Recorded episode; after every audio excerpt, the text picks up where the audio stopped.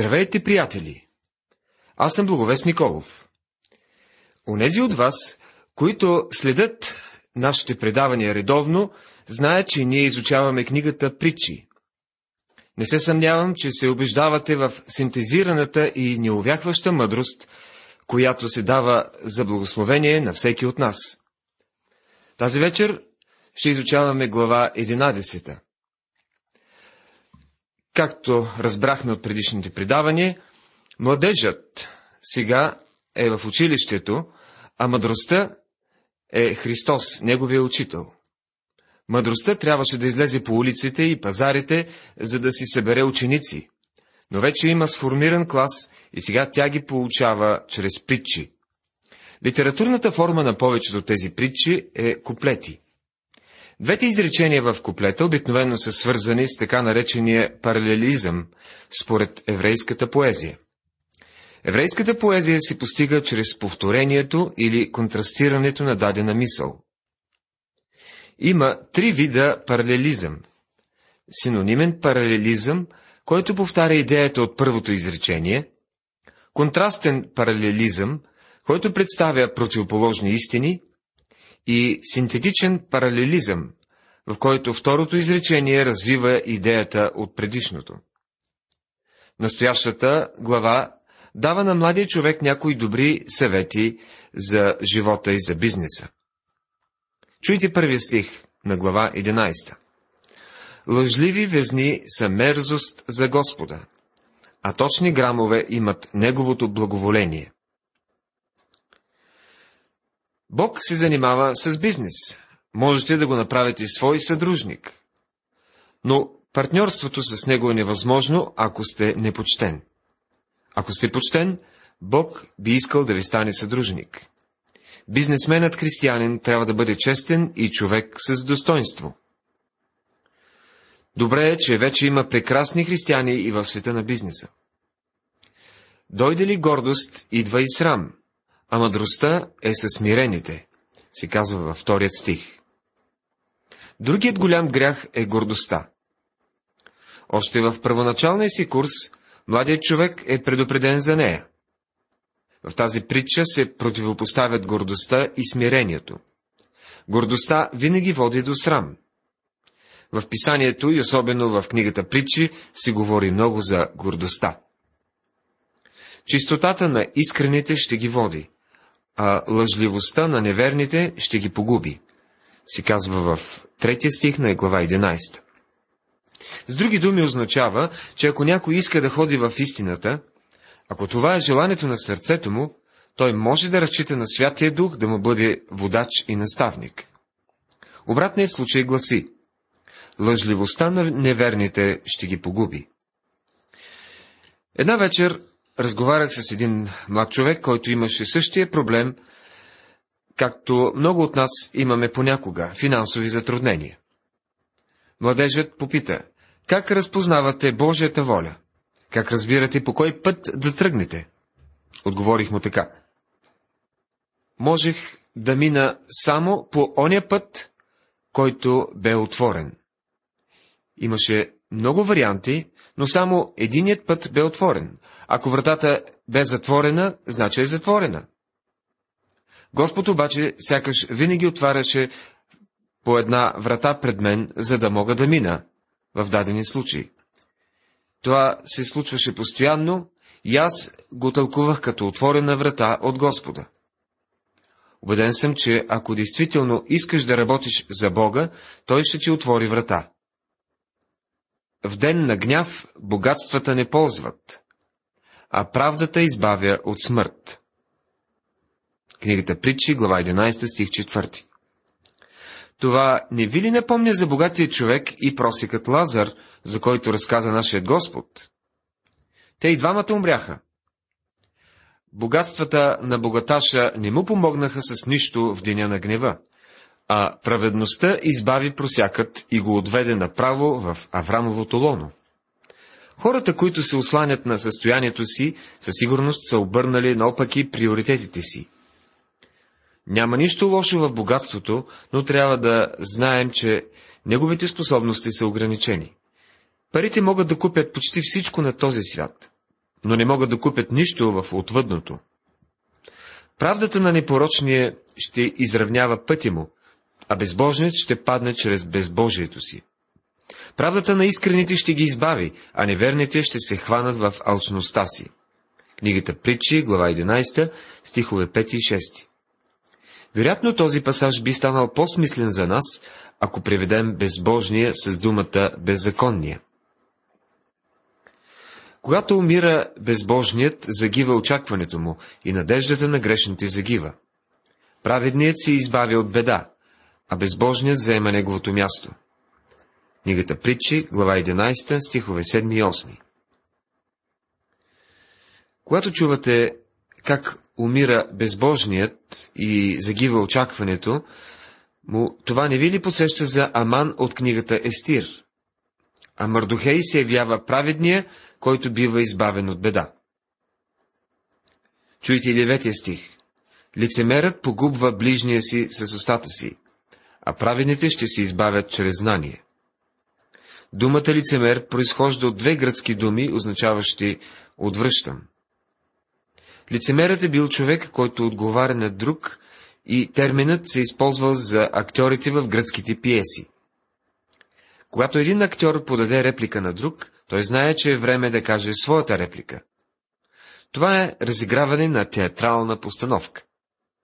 Но когато някой бива наречен лицемер в религиозно отношение, това означава, че е неискрен. Това е човек, който вика Алилуя, слава на Бога, без да го мисли. Той просто разиграва сцена, а не хвали Господа в сърцето си. Лицемерът погубва ближния си с устата си. Той ще се преструва на ваш приятел, но в мига, в който се обърнете, ще забие нож в гърба ви, за да прикрие греха в собствения си живот. За кого ви напомня това? Не ви ли прилича на жената на Петефри и начина по който тя оклевети Йосиф? Тази жена обвини лъжливо Йосиф, за да прикрие греха си. Тя бе виновната, но се прикри, като обвини Йосиф. Кой би повярвал на един роб вместо на високопоставен служител на фараона? Изобщо не е било нужно Йосиф да си отваря устата, защото не е имал никакъв шанс да се защити. За съжаление, понякога в църквата се намират лицемери, които твърдят ужасни неща с цел да се защитят. Винаги съм се страхувал от човека, който лице в лице с проповедника си показва много любезен, но зад гърба му го критикува. Такива хора прикриват нещо в собствения си живот. В тази притча си говори точно за този вид лицемерие. Когато праведните добруват, градът се весели, и когато безбожните погиват, има радост. Чрез благословението на праведните градът се възвишава, а чрез устата на безбожните се съсипва. Книгата Притчи, глава 11, стихове 10 и 11. Зад тези притчи съзирам Давид и Саул. Когато Давид бе цар на Израел, Ерусалим се превърна в велик град. Когато цар Саул умира, жителите не жалеят за него. Който презира ближния си, няма разум, а благоразумният човек мълчи, се казва в 12 стих. Обеден съм, че отново Давид олицетворява тази притча. Дали някога сте си замислили какво огромно влияние е оказал живота на Давид над Соломон? Въпреки, че Давид извършва грях с Вицавее, майката на Соломон, неговият живот е бил безупречен, с изключение на това петно. Спомняте си как когато Давид трябваше да бяга от града поради Авесалом, Семей, човек от рода на Саул, го прокле. Старият Йоав, военачалника на Давид, искаше да го порази на място. Но Давид казва, не, той говори искрено. Това е Божието осъждение над мен. Благоразумният човек мълчи.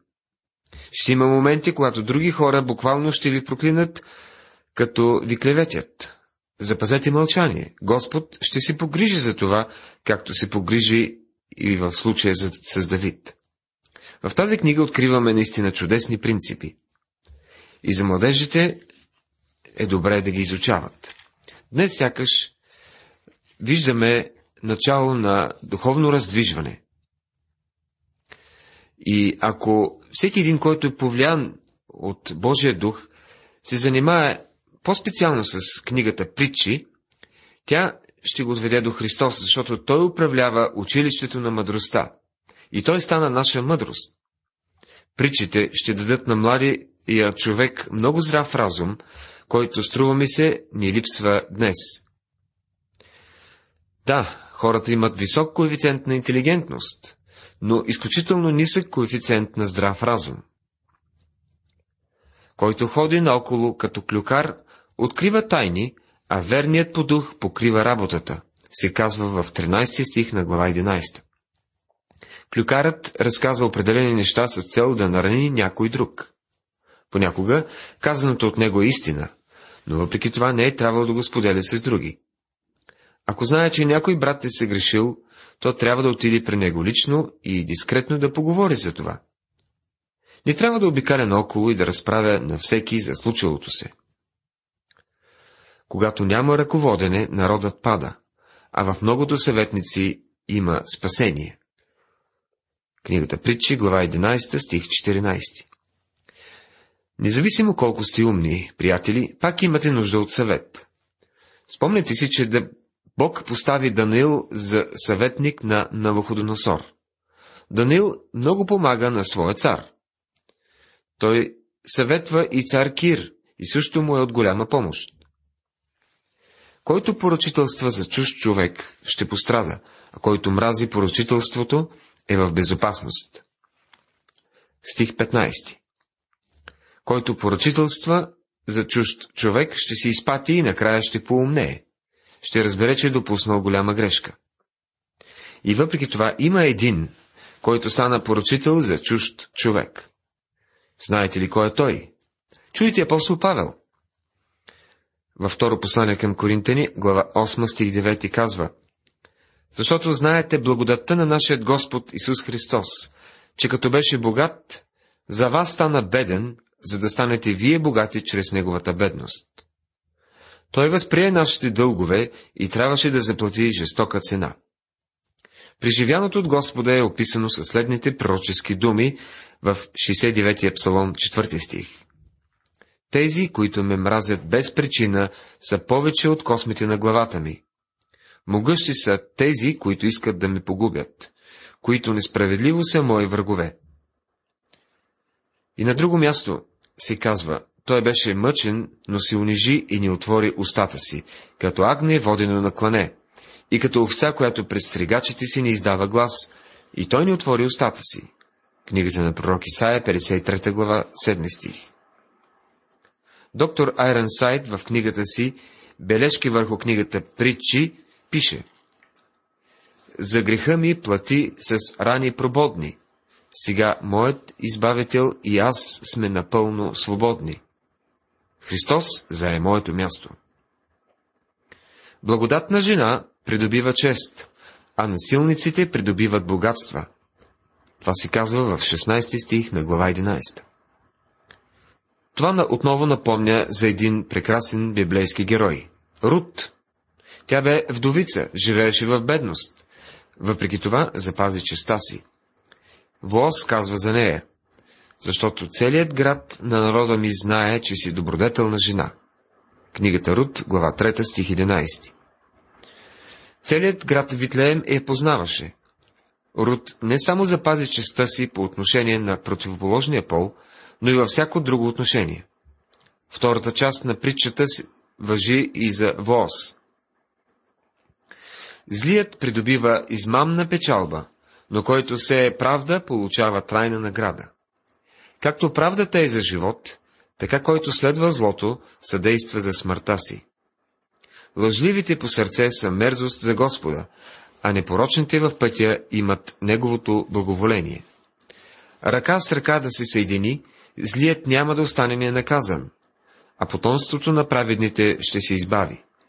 Книгата Притчи, глава 11, 18 до 21 стихове.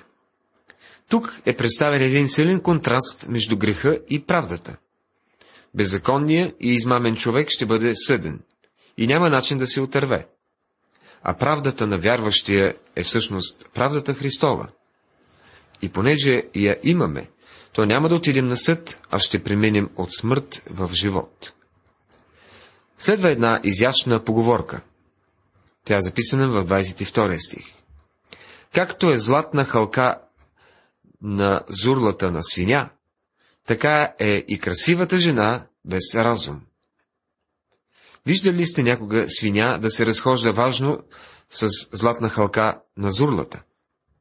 В София има много такива. Това са красиви жени без разум. Чуйте и 23 стих. Желанието на праведните е само добро, а очакването на нечестивите е гняв. Единственият начин да имате мир и радост в живота си е да бъдете в правилни взаимоотношения с Христос. Един разпръсва, но изобилва, изобилства повече, а друг пести без мярка, но пак достига до оскъдност. Благотворителната душа ще бъде наситена, и който пои, сам ще бъде напоем. Книгата Притчи, глава 11, стихове 24 и 25. Това е един парадокс. И доктор Айрансайд го обяснява така. Чудак един живеел не иде, луд бил казвали в града. Но колкото и да раздавал особняка, множели му се повече блага. А на уния, що даряват на злочестие и на просека, връща им се същото, че е и десетократно в отплата. Господ ни казва, че който се е оскъдно, оскъдно ще и да пожене. И това е един всеобщ принцип, който без съмнение е валиден и за даването за Господното дело. Който задържа жито, народът ще го проклина, а благословение ще почива на главата на този, който го продава. Книгата Притчи, глава 11, стих 26. Този стих напомня за Йосиф в египетската земя. Той ни задържа житото.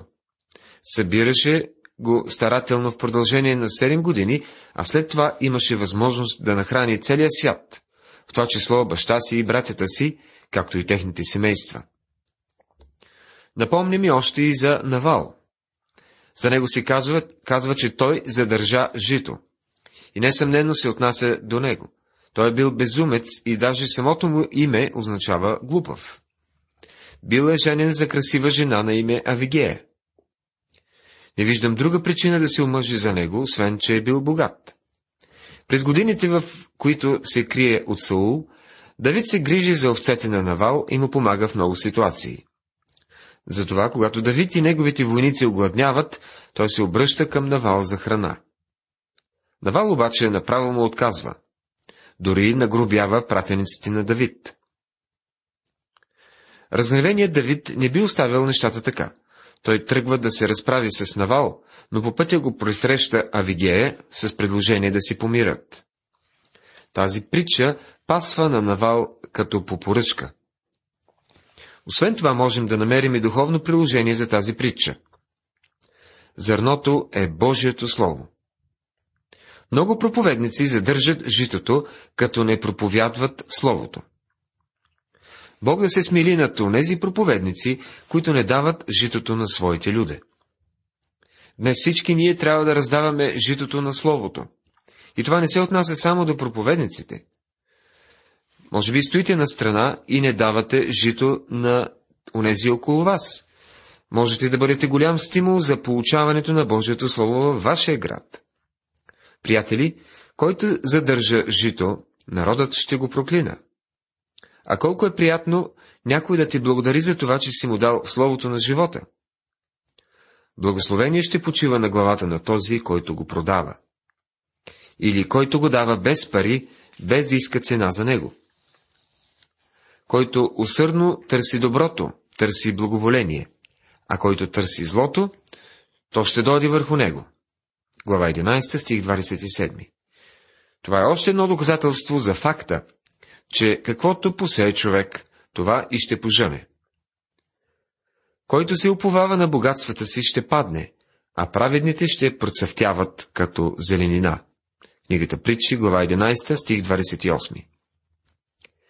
Когато разказваше притчи, които съм уверен, е изличал от реалния живот, нашият Господ разказа за един земеделец, който имаше толкова голяма реколта, че реши да събори житниците си и да построи други по-големи. Цялото му внимание бе насочено само към това. Разбира се, няма нищо нередно в построяването на по-големи хамбари, но Господ казва, че този човек е безумец, защото е бил така изцяло погълнат от земните си хамбари, че не е помислил изобщо да се гради нещо за вечността. Това е опасността от богатствата. Никой не може да си купи достъпа до небето. Плодът на праведния е дърво на живот, и който е мъдър, печели души. Глава 11, стих 30 Преди много години е било направено едно проучване относно синовете на проповедници, тъй като те обикновено са обект на големи критики. Оказало се, че няколко от президентите на Съединените щати са били синове на проповедници, включително и Уилсън, а също и някои от най-забележителните учени са били синове на проповедници. Днес сякаш се наблюдава една масова вълна от курсове за това, как да се постигне хармония в дома. Добре е да превъзмогнем това дилетантско разбиране и повърхностно отношение, което се възприема днес. Един ускорен курс за това, как да бъдеш мил и внимателен от дома, не решава нещата. Трябва да се върнем към Божието Слово и богоугодния живот в семейството. Голяма част от семейните ни проблеми биха се изпарили, ако имахме праведност у дома. Наистина, плодът на праведния е дърво на живот, и който е мъдър печели души. Днес се отдава голямо внимание на личното свидетелство. И това е важно, то е чудесно. Божието Слово през цялото време ни казва, който е мъдър, печели души. И ето, чуйте и последния стих. На праведния се въздава на земята, а колко повече на безбожния и на грешния. Глава 11, стих 31.